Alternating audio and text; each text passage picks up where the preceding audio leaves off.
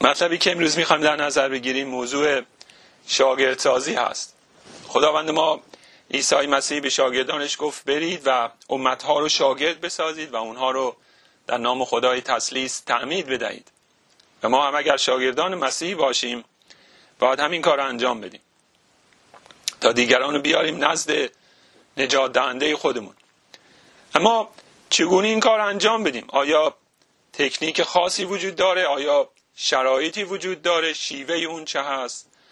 از چه راهی باید این کار انجام بدیم و به چه شیوه؟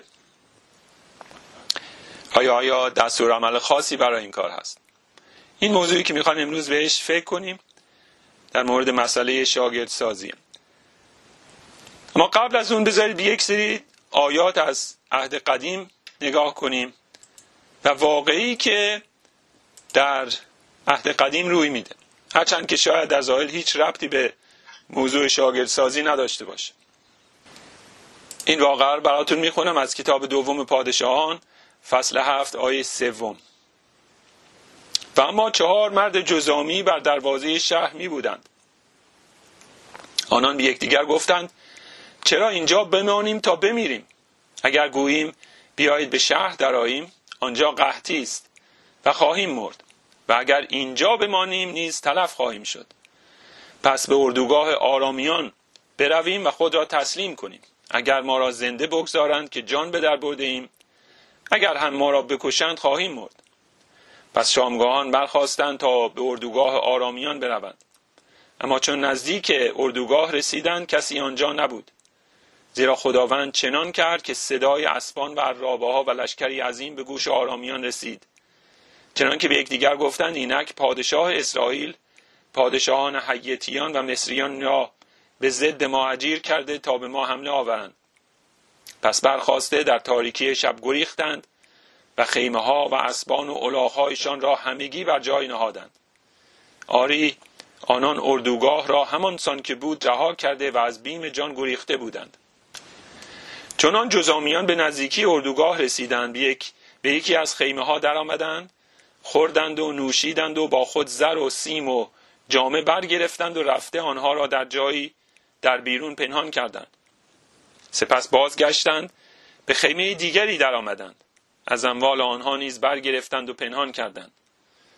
آنگاه به یکدیگر گفتند ما کار خوبی نمی کنیم امروز روز بشارت است حالان که ما خاموش مانده ایم اگر تا سپیددم درنگ کنیم بلایی بر ما نازل خواهد شد. پس حال بیایی تا برویم و این خبر را به کاخ سلطنتی برسانیم. این واقعی تاریخی که در نظر گرفتیم و این آیات مربوط میشه به محاصره سامره در سال 891 قبل از میلاد. می‌دونید که سامره قوم بنی اسرائیل در اونجا ساکن بودند ده تا از قبیله های اونها و اونها خدای زنده و حقیقی رو ترک کرده بودن و پادشاه اون قوم بعد رو پرستش می‌کرد. براش معبدی ساخته بود و هشدارهای مکرر پیامبران رو هم نادیده می‌گرفت. و خداوند سرانجام برای مجازات اونها بنهداد پادشاه آرام رو میفرسته تا اونجا رو نابود کنه. پادشاه آرام به سامره حمله می‌کنه. شهر رو به محاصره خودش در میاره. و این حمله چنان غافلگیر کننده است که فرصت نمیشه تا اهالی سامره انبارهاشون رو پر از آزوقه کنن. لشکر بن حداد از راه می‌رسه یک گویی یک باره میان و دور تا دور شهر رو محاصره می‌کنن. و منتظرن تا قحطی مردم رو از پادر بیاره و این واقعه به سرعت روی میده. در اون شرایطی که در زمان باستان بود و امکانات کمی که داشتند به سرعت قحطی پیش میاد. در فصل 6 آیه 25 چنین می‌خونیم. وضعیت قحطی در شهر سامره. شهر به قحطی سخت گرفتار آمد. محاصره چندان به درازا کشید که سر یک الاغ به بهای هشتاد مسقال نقره فروخته می‌شد. به قدری قحطی در اونجا شدید شده که سر یک الاغ رو که احتمالا بدنش رو قبلا سلاخی کردن و گوشش رو فروختن سر اون الاغ رو اکنون به قیمت بالایی میفروشن. این حیوان برای یهود نجس بود. به علاوه سر و اون گوشت چندانی نداره ولی این آیه به ما میگی که گرسنگی به حدی زیاده که به هر قیمتی حاضرن تا اون رو بخرن. و در آیات 28 و 29 می‌خونیم که چه وضعیت فاجعه باری در اونجا روی میده. حتی مادرانی هستند که طفلشون رو میپزند و با زن همسایه شریک میشن تا اون رو بخورن و به این شرط که دفعه بعد اون زن همسایه این کار رو انجام بده. حتی مهر و محبت مادری هم از میان رفته. فشار گرسنگی تا این حد زیاده. وضعیت شهر به این شکل در اومده.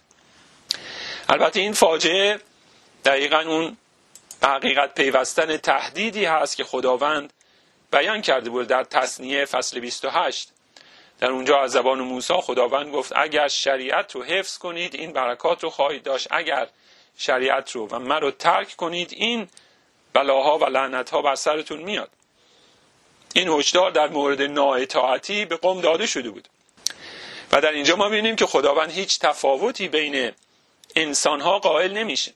کنعانیان بود پرست بودن خدا رو نمی شناختن بتهای خودشون رو خدمت می‌کردن.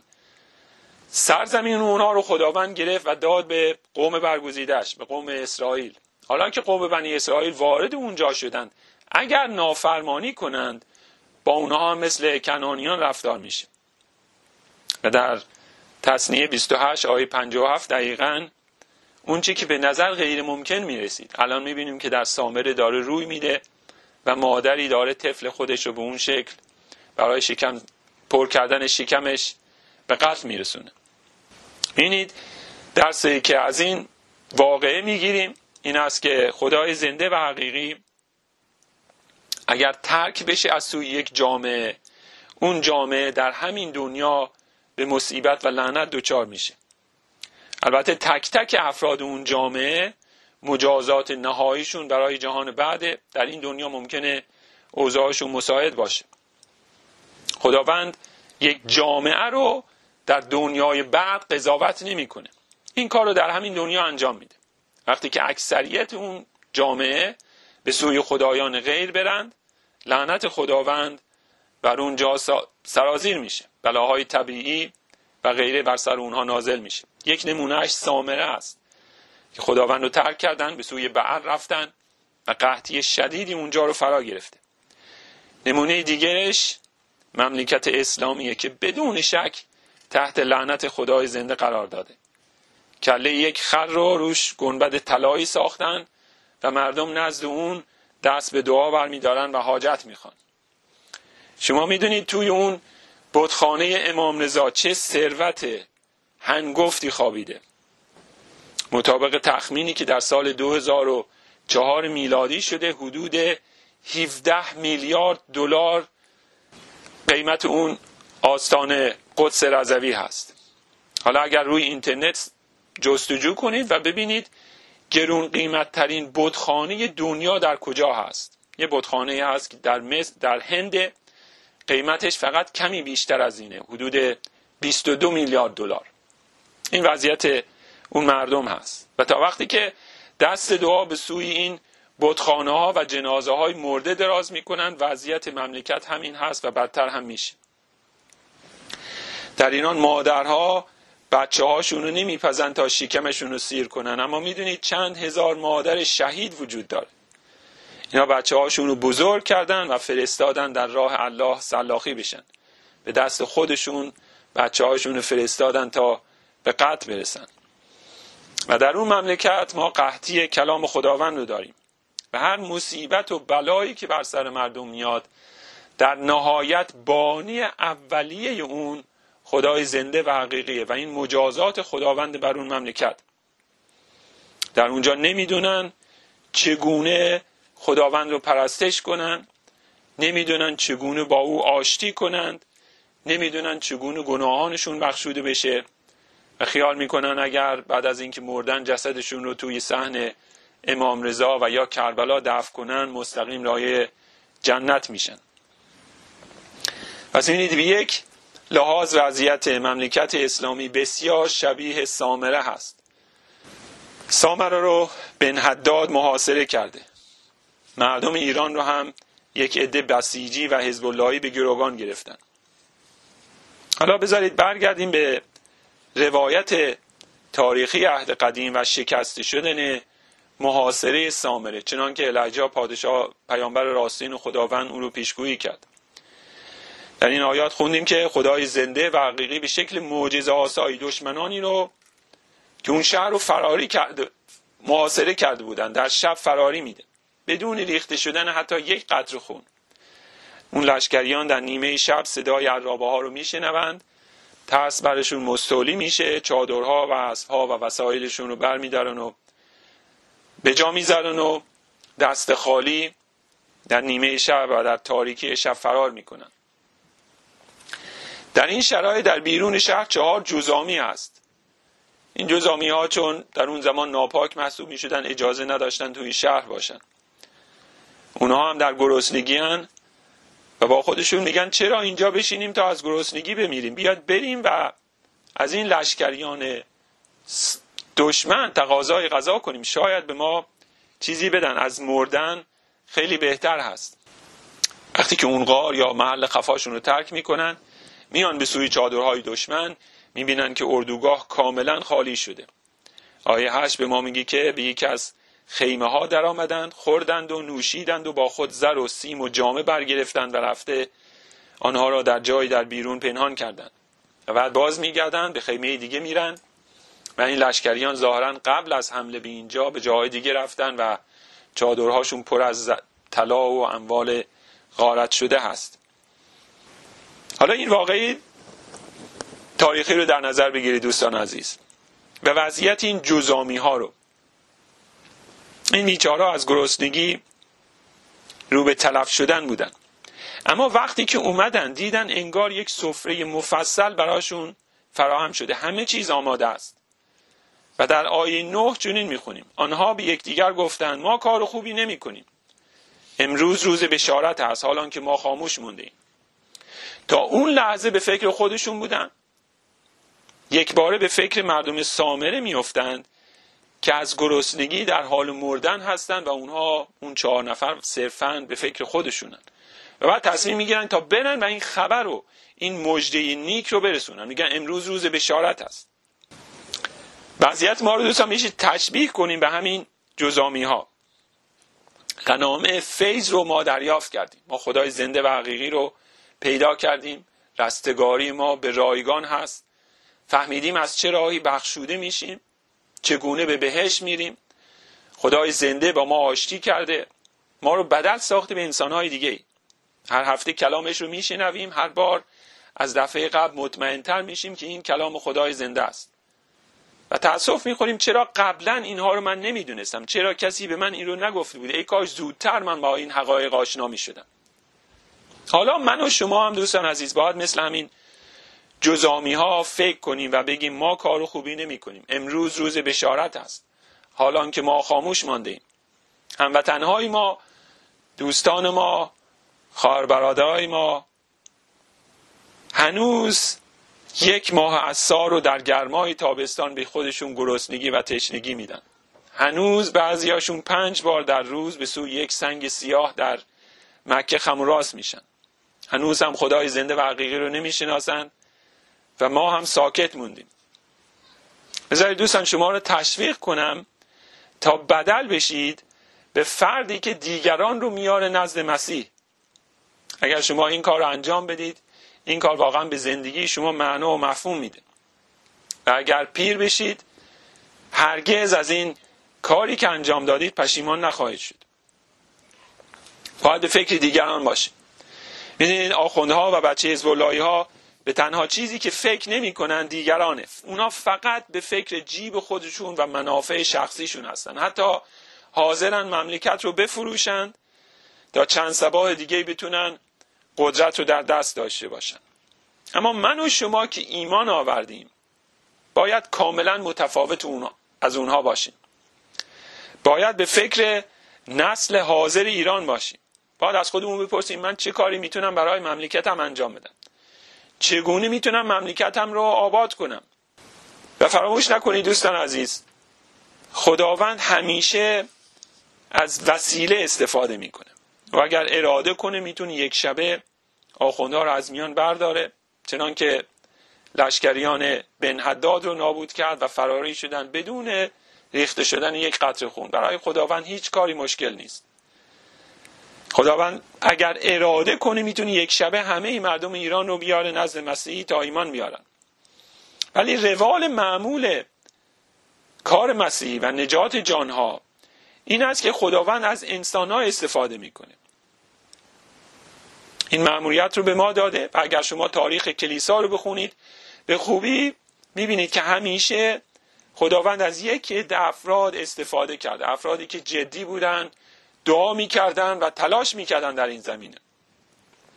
من و شما می‌تونیم اون افراد باشیم که مسیحیت رو به ایران میاریم و یا مردم ایران رو با مسیحیت آشنا می‌کنیم.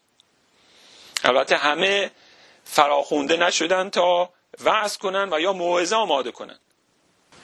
واعظ و یا مبشرین کلام رو خداوند باید فرا بخونه و ما باید دعا کنیم که خداوند چنین افرادی رو برگزینه. اما همه می‌تونن در بشارت انجیل و رسوندن این موژه نقشی داشته باشن. همه می‌تونن دیگران رو بیارن نزد خداوند عیسی مسیح. ممکنه بپرسید آیا این کار شرایطی داره؟ چگونه من این کار رو انجام بدم من این کار انجام ندادم شرم دارم خجالتم میشه چطوری می‌تونم این کار انجام بدم؟ دوستان شما اگر بخواید دیگران رو بیارید نزد مسیح ابتدا باید یک شرایط ضروری رو داشته باشید. خوشبختانه اینها بسیار اندک و خیلی هم ساده است. اولین شرطش اینه که شما باید خودت یک مسیحی شده باشید اگر می‌خواید دیگران رو بیارید نزد مسیح ما خودمون باید توبه کرده باشیم. نباید دیگه به دنبال مادیگرایی و پیشرفت در این دنیا باشیم. باید دست از خودخواهی برداشته باشیم و زندگیمون رو کاملا بسپاریم به خدمت به خداوند عیسی مسیح و از او بخوایم تا زندگی ما رو کنترل کنه اداره کنه اون رو در دست بگیره. و فقط زمانی که ما یک ایماندار راستین هستیم زمانی که روح القدس در ما ساکنه و ما مسیح رو و ملکوتش رو در اولویت قرار میدیم. وقتی که زندگیمون پاک گناه درش نیست ریاکاری درش نیست صادقانه می‌خوایم دیگران رو خدمت کنیم اون وقتی که خداوند از ما استفاده می‌کنه.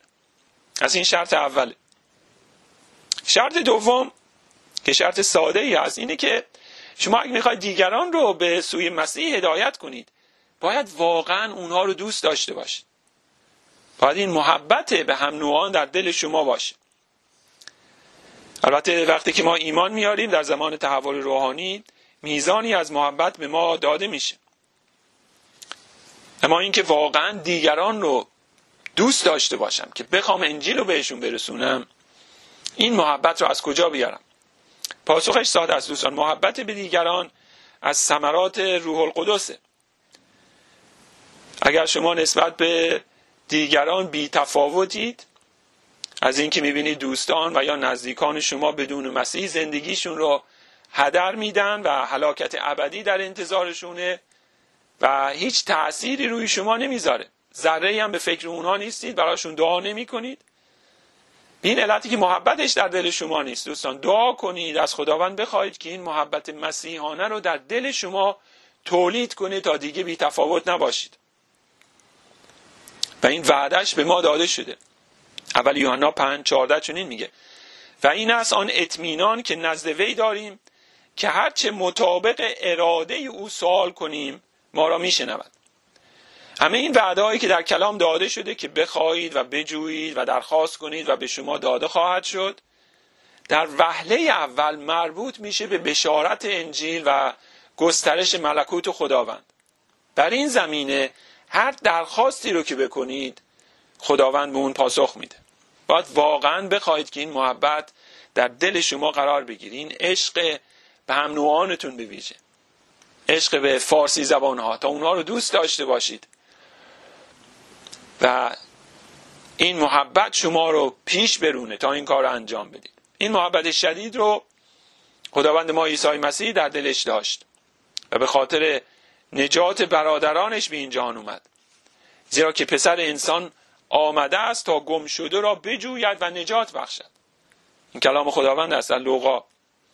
به خاطر اون محبت زیادی که داشت ملکوت و آسمان رو ترک کرد انسان گشت به جهان اومد اون سختی ها اون فروتنی اون عذاب و متحمل شد. حتی جانش رو برای عزیزانش نهاد. هیچ چیزی رو دریغ نداشت. و به این شکلی که ما باید دیگران رو دوست داشته باشیم اونها رو بر خودمون ترجیح بدیم به فکرشون باشیم. فکر کنیم اونها بدون مسیح چه برکاتی رو حتی در همین دنیا از دست میدن. به گذشته خودمون فکر کنیم. قبل از اینکه با حقیقت آشنا بشیم چه زندگی بیهوده ای رو داشتیم. اسیر گناهانمون بودیم و نمی‌تونستیم از اون گناهانمون حتی آزاد بشیم. وقتی که ما به این شکل فکر می‌کنیم و به مصیبت مردم فکر می‌کنیم. اون وقت باید دلمون پر از احساس محبت و دلسوزی بشه نسبت به اونها و بعد این ما رو پیش میرونه تا انجی رو بهشون برسونیم. از این شرط دوم است. شرط سوم اینه که شما باید با کتاب مقدس آشنا باشید. آموزه های اساسیش رو بلد باشید تا بتونید به دیگران نشون بدید. به اون پدر بزرگتون به اون امتون به اون خالتون که پیر شدن. به اونا نشون بدیم که به چه علت نیاز دارن به یک نجات دهنده. به چه علت دین و مذهب و نماز خوندن هیچ کس رو به بهش نمیرسونه. باید این حقایق رو بدونید با کلام آشنا باشید تا بتونید اونها رو به سوی حقیقت هدایت کنید. پس کلام رو بخونید به موضوع هایی که درست هست گوش بدید. البته به شکل عملی وقتی که خوب فکر کنیم مشخصی که ما نمی‌تونیم هر کس رو که توی خیابون دیدیم و یا هر ایرانی رو که می‌شناسیم باش راجع به مسیح صحبت کنیم. جالبه بدونید کسانی بودن از مبشرین مسیحی در قرنهای گذشته که دقیقا همین کار انجام می‌دادن. یعنی توی خیابون جلوی کسی رو می‌گرفت و می‌گفت فلانی آیا تو نجات یافتی؟ آیا تو مسیحی هستی یا نه؟ شاید ما این کار رو نتونیم انجام بدیم. اما اگر دعا کنیم و آمادگیشو داشته باشیم و خودمون رو در اختیار خداوند قرار بدیم. و ترس نداشته باشیم از دیگران. خداوند به ما فیض میده و اون فرد رو می‌ذاره سر راه ما. و نباید فراموش کنیم که ما نمی‌تونیم با دلیل و برهان و صحبت زیاد اون فرد رو مسیحی کنیم. این کار ما نیست. بعضیا متاسفانه دچار این اشتباه میشن و سعی می‌کنن با دلیل و برهان ثابت کنن که مسیح پسر خداست و طرف باید ایمان بیاره و غیره. نه ما هرگز نمی‌تونیم کسی رو مجاب سازیم. ما صحبت می‌کنیم شهادت میدیم و فراموش نمی کنیم که این کار روح القدسه که باید اون فرد رو مجاب کنه و بهش ایمان بده. پس وقتی که اومدیم خونه دعا می‌کنیم. قبل از اینکه با اون فرد صحبت کنیم یه دعای سریع انجام میدیم. اما وقتی که اومدیم خونه اون فرد رو میاریم در دعا و براش دعا می‌کنیم. پس می‌بینید بشارت دادن به دیگران نیاز داره به وقت نیاز داره به برنامه ریزی و دعا کردن. و از همه مهمتر نیاز داره به اون فیض و توانایی که روح القدس به ما میده. نیاز داره تا ترس رو کنار بذاریم. و گاهی این کار خطر هم به دنبال داره. به ویژه شما اگر در مملکت اسلامی باشید پس باید با هوشیاری این کار انجام بدید. جون خودتون رو به خطر نیندازید با هوشیاری انجیل رو بشارت بدید. من یادم یک مدتی قبل رفته بودم توی سلمونی تا موهامو کوتاه کنم. اون کسی که آرایشگر بود یک عرب بود. مشتری هم توی مغازه نبود. من سر صحبت رو باز کردم و کم کم به گفتم که من مسلمون بودم و اکنون مسیحی شدم و خدای تسلیس رو پرستش می‌کنم. ایشون کم کم اون قیچی زدنش سریعتر شد و لحنش تندتر شد و داشت عصبانی می‌شد و بعد دوستش رو صدا زد. دوستش هم اومد و اینا با صدای بلند با عربی با هم یک حرفی می‌زدن. من متوجه نمی‌شدم. حالا ایشون یک تیغ سلمونی هم دستش بود که اون موهای پشت گردن منو بزنه و غیره. اگر همین صحنه توی یک مملکت اسلامی بود توی مراکش توی مصر توی پاکستان توی افغانستان. یه مملکت اسلامی بود یک بلایی سر من می آوردن که این فرد اسلام رو ترک کرده و اکنون اعتقاد داره که خدای زنده پسری داره و او به او ایمان داره. پس این پیش میاد. ممکنه یک موقعیت خطرناکی برای ما پیش بیاد. باید با هوشیاری این کار انجام بدیم حالا سوالی که پیش میاد اینه که شما ممکن بگید من نمی‌دونم چگونه شروع کنم. چه حرفی رو بگم؟ آیا آیه ای رو باید بیارم؟ به چه شکل من انجیل رو بشارت بدم؟ دوستان ساده ترین راهش اینه که شما راجع به ایمان آوردن خودت شهادت بدید. شما اگر مسیحی شده باشید یک اتفاقی در زندگیتون روی داده اون رو برای مردم تعریف کنید. این کار سختی نیست. بگید من چنین فردی بودم چنان بودم. و خدا رو نمی شناختم این کارا رو انجام می‌دادم. بعد که ایمان آوردم اینطور شد. و دلایلش این هست و الان ایمان دارم. و شاید اگر با اون مسلمینی که واقعا معتقد هستن می‌خوای با اونها صحبت کنی یک سوال ساده بپرسید. بگید فلانی تو وقتی که بمیری با همه تلاش که می‌کنی آیا مطمئنی که بعد از مرگت به بهش میری؟ ایشون مشخصا نمی‌تونه بگه بله اینا همه از مردن ترس دارن. و بگید نه من خدایی که بهش اعتقادن به من این اطمینان رو داده که من بعد از مرگ بدون شک به بهش میرم و هیچ ترسی ندارم. زیرا اون رستگاری من به کارهام بستگی نداره. پس میشه از همین مسائل کوچیک صحبت رو باز کرد. شما باید صحبت رو باز کنید و بعد موضوع رو بکشونید به اون مسئله نجات و بخشش گناهان و راجع به انجیل صحبت کنید. و زندگی خودتون رو بگید. داستان اینکه شما چگونه ایمان آوردید. اینو می‌تونید برای مردم بیان کنید. نمونه بارزش پولس رسول هست. در کتاب اعمال رسولان اگر بخونید می‌بینید که این فرد قبل از اینکه نجات پیدا کنه شاول تارسوسیه. به دنبال آزار کلیساس اما از روزی که نجات پیدا می‌کنه بیوقفه از اون اتفاقی که برای خودش افته به دیگران هم میگه. به عنوان مثال در فصل 21 اعمال می‌خونیم که همراه با چند تا از دوستانش اینا نظری دارن میان به اورشلیم معبد هنوز خراب نشده و اونا باید برن توی معبد و اون مراسم نظر رو انجام بدن. داخل معبد یهودیانی هستن که او رو می‌شناسن و خیال می‌کنن که او غیر یهودیان رو وارد معبد کرده و این کار مجازات داشت. ممنوع بود. غیر یهودی نباید وارد اون صحنه خاص از معبد می‌شد. اون مکان مقدس آلوده می‌شد. به همین شکل چون این تصور رو دارن به غیرت در میان آشوب میشه قصد کشتنش رو دارن او رو از معبد میاندازن بیرون درهای معبد رو میبندن و قصد دارن همونجا او رو به قتل برسونن. شما تصور بکنید اون مردم خشک مذهب یهود که داخل معبد هستن به چه شکل غیرتی شدن. کلام میگه تمام شهر به جنبش در اومد. امپراتوری روم در همون نزدیکی معبد یک پاسگاهی رو ساخته. بلا فاصله خبر این شورش به اونجا می‌رسه. سربازان رومی سرازیر میشن. پولس رو از وسط جمعیت از دست این یهودیا که قصد کشتنش رو دارن نجات میدن و او رو میارن به اون قلعه و یا پاسگاهی که نزدیکه. و می‌خوان او رو شکنجه بدن و ببینن این طرف چه کسی هست. فرمانده رومی خیال می‌کنه که او یک مصریه که چندی قبل قیام کرده و یه عدهای باش را افتاده و شورش به راه انداخته. اما وقتی که می‌رسن به پالای پله های اون قلعه و قبل از اینکه وارد بشن پولس به زبان یونانی با او صحبت می‌کنه.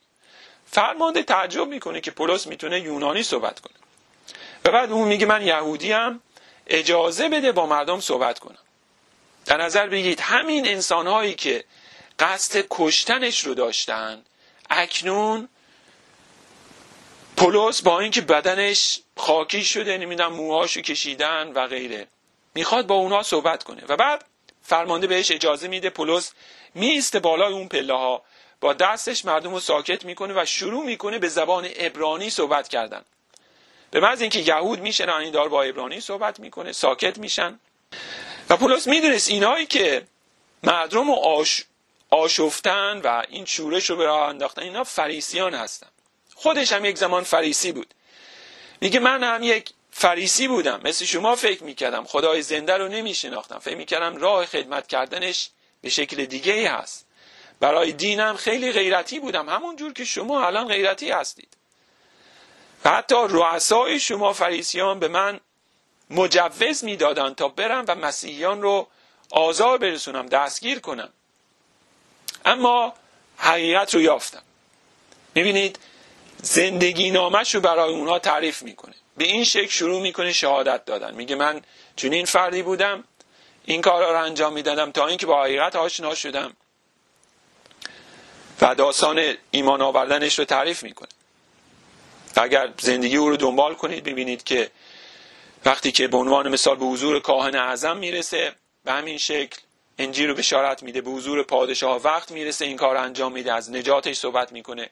به زندان میفته موعظهاش باعث میشه زندانبان ایمان بیاره. هر جا که می‌رفته صرفا یک هدف رو دنبال می‌کرد.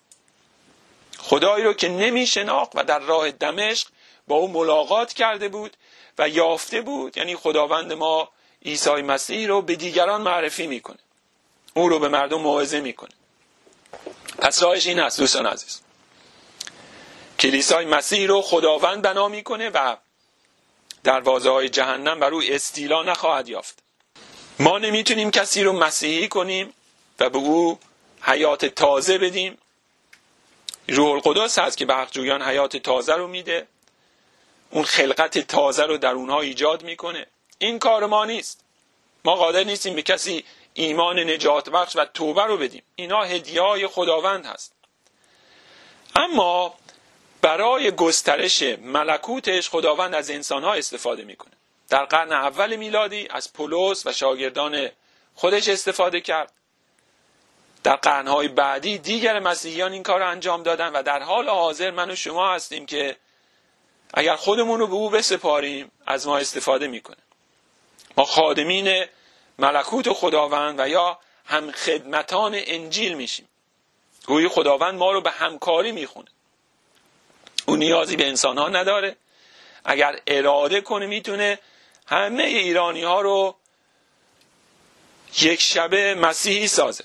همچنان که یک شبه محاصره سامره رو از میان برداشت و روز بعد غذا به فراوانی در اونجا پیدا می‌شد.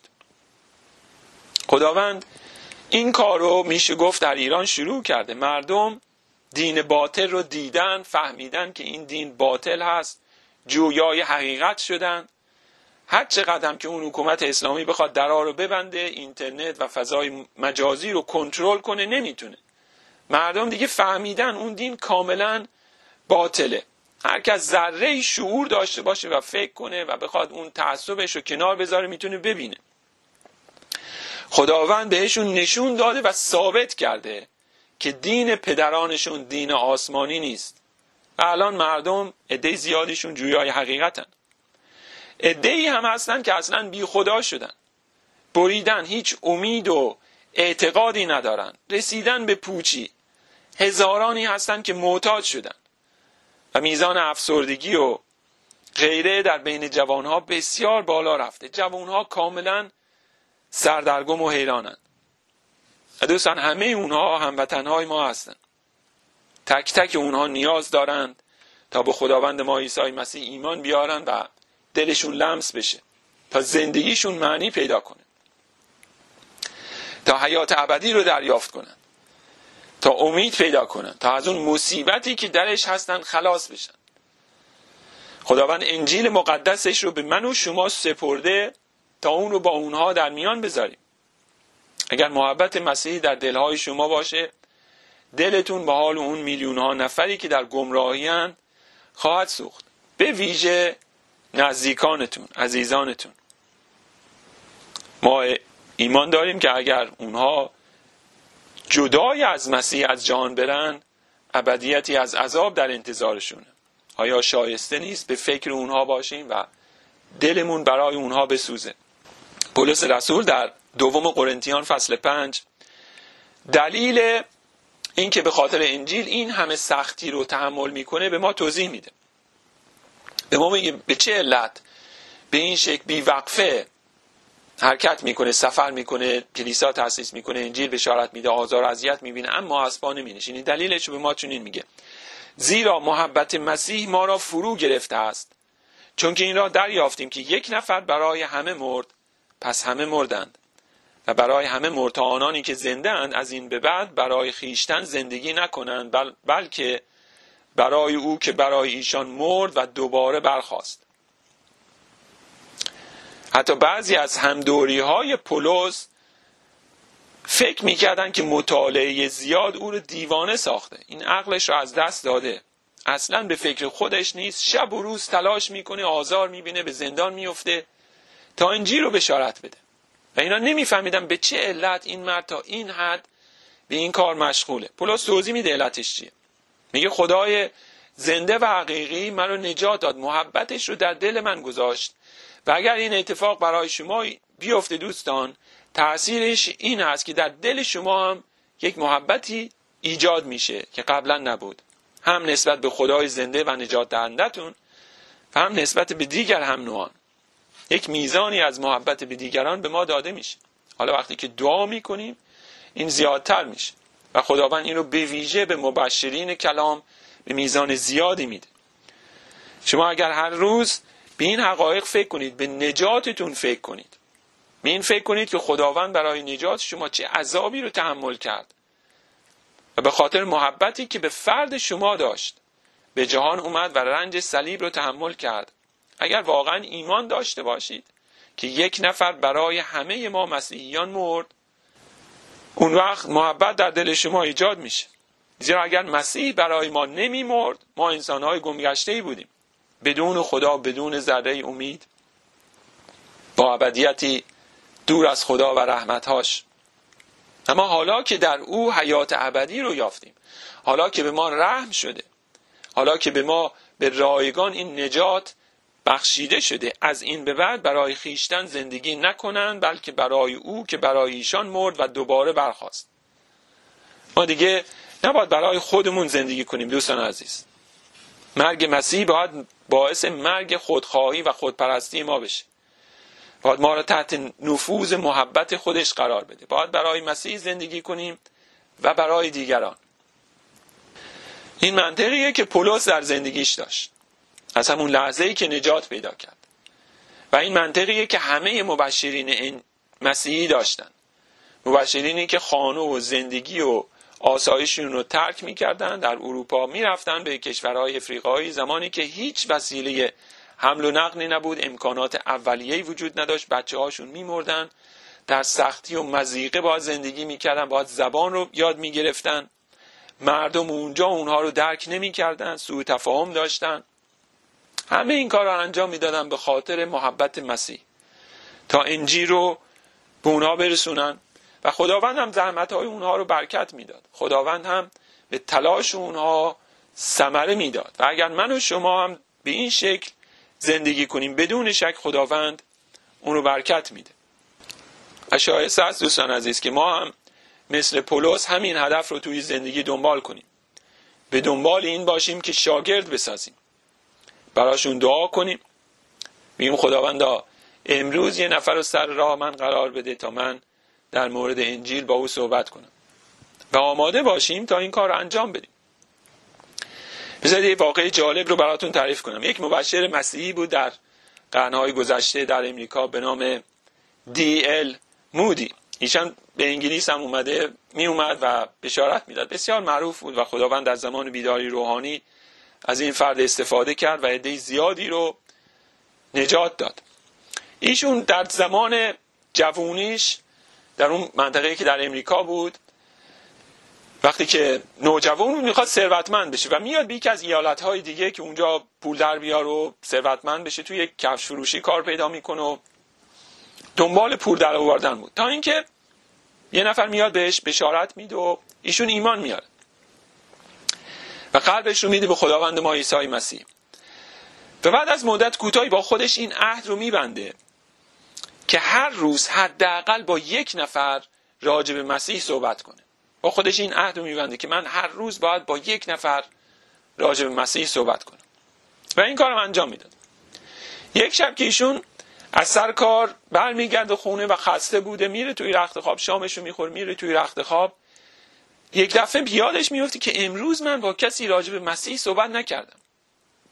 توی رخت خواب بوده رخت خواب گرم با خودش میگه مهم نیست. حالا امشب و من میخوابم فردا با دو نفر صحبت می‌کنم. چشاش میذار رو هم اما نمی‌تونسته بخواب به خواب نمی‌رفته. شدنی نبود. یه صدایی درش بود یک نیرویی درش بود که باید این کار انجام بده. در هر صورت بالاخره از تخت خواب بیرون میاد. لباساشو میپوشه میاد بیرون نیمه شب هوا تاریک کسی نیست. با کی می‌خواد صحبت کنه؟ همینجور شروع می‌کنه قدم زدن. تا می‌رسه به یک پل بزرگی که به تازگی ساخته بودن. و می‌بینی یه نفر نزدیک اون نرده ها ایستاده خم شده داره اون پایین رودخانه رو نگاه می‌کنه. با خودش میگه خب من میرم با همین مرد صحبت می‌کنم. وقتی که نزدیک میشه سر صحبت رو باز می‌کنه متوجه میشه که اون مرد اومده بود اون شب تا خودش رو از اون پل بیاندازه پایین و خودکشی کنه. بعد اینا صحبت می‌کنه و اون فرد رو از اون کارش منصرف می‌کنه. دوستان عزیز آمار خودکشی در بین جوانهای ایران بسیار بالای. آدمهای بیچاری که کاملا بریدن رسیدن به آخر خط. آدمایی که احتمالا دعا هم کردن نظر هم کردن و هیچ جوابی نشنیدن. درهای آسمان کاملا به روشون بسته است. من و شما می‌تونیم به این افراد امید برسونیم. می‌تونیم این امید واقعی و استوار بهشون بدیم. اون شادی و آرامش ناشی از مغفرت گناهان رو وقتی که انجیل رو بشنوند و باید واقعا به فکر اونها باشیم. باید حتی در این زمینه برنامه ریزی کنیم دوستان عزیز. من بیاد دارم شاید این موضوع کمی خندهدار باشه. زمانی که تازگی به انگلیس اومده بودم مثل همه موهاجرا من اوضاعم چندان مساعد نبود. برای فرار از واقعیت رویا می بافتم یکی از رویاهام این بود که یک روزی ملکه انگلیس من رو دعوت می‌کنه تا با دولت انگلیس همکاری کنم. و در اون رویا تصور می‌کردم به من یک کارت شناسایی مخصوص میدم یه فرد محترمی میشم. با ماشین دودی میان دنبالم. و این خیالات خیال پردازی های توی روز انجام می‌دادم. خب در اون شرایطی که هیچی نداشتم. اینها به هم احساس خوبی می‌داد. تصور این که یک فرد غریبه و بیهویت توی جامعه که هیچه این بدل شده یک فرد مهم و ملکه انگلیس او رو دعوت به کار می‌کنه. اینا باعث یک نوع احساس آرامش می‌شد. شاید شما هم از این شیوه رویاها داشته باشید. وقتی که بچه بودید. اینا معمولا بچه ها از این رویاها دارن. من در نوجوانی و در جوانی از این رویاها داشتم. الان به اون رویاها میخندیم. رویاهایی که تحقق اونها غیر ممکنه. ولی در اون زمان به ما دلخوشی می‌داد. دوستان عزیز خدمت به شاه شاهان یک رویا نیست. خداوند ما عیسی مسیح پادشاه پادشاهان هست. ملکوتی داره و سفیرانی که دیگران رو به این ملکوت دعوت می‌کنن. هرچند که این پادشاهی زمینی نیست هرچند که سفیران او رو در این دنیا آزار اذیت میرسونن و ارج و قرب زمینی ندارن. با این حال خدمت به خداوند ما عیسی مسیح میلیون ها بار ارجحیت داره بر خدمت ملکه انگلیس. می‌بینید دوستان پولس رسول چه میگه در افسوسیان فصل 3 آیه 20 اکنون او را که قادر است به انجام بی نهایت زیادتر است هر آنچه بخواهیم یا تصور کنیم جلال باد. یعنی خداوند فرای تصورات و حتی رویاها و خیال بافی های ما قادر در ما عمل کنه. اگر خدمت به ملکه انگلیس فقط رویا بود خداوند فرای اون رویا و تصور رو به ما عطا می‌کنه تا شاه شاهان رو خدمت کنیم و سفیران او بشیم. دوستان شما اکثرتون ممکنه نگران آیندهتون باشید. شاید دارید برنامه میریزید شاید نمی‌دونید آینده چه خواهد شد و چه برنامه ای رو دنبال کنید. بذارید با توجه به اون چی که گفته شد یک پیشنهاد خیلی جدی به شما بکنم. شما یه زندگی جدیدی رو دارید شروع می‌کنید. اگر نجات یافته باشید به تجربه چشیده اید و شنید می‌دونید که خداوند نیکوست. بارها خداوند به دعاتون پاسخ داده شکی ندارید که این راه حقیقت هست. با توجه به این حقیقت دوستان چرا زیر پرچم مسیح نام نویسی نمی کنید چرا خودتون رو واقعا وقف ملکوت خداوند نمی کنید قرار نیست که همه ما شبان کلیسا بشیم یا واعظ بشیم. مخصوصا زنها خانمها که نمی‌تونن شبان بشن. اما نگران این نباشید که چه کاری رو انجام بدید. خداوند کارش رو برنامهش رو برای شما فراهم می‌کنه. نگران این نباشید که من فلان خصوصیت رو ندارم فلان کار رو نمی‌تونم انجام بدم. خداوند به خوبی می‌دونه که استعدادها و توانایی های شما چه هست. و اگر شما واقعا خودتون رو وقف او کنید بگید خداوند من به عنوان یک سرباز مسیحی میام من رو بپذیر از امروز.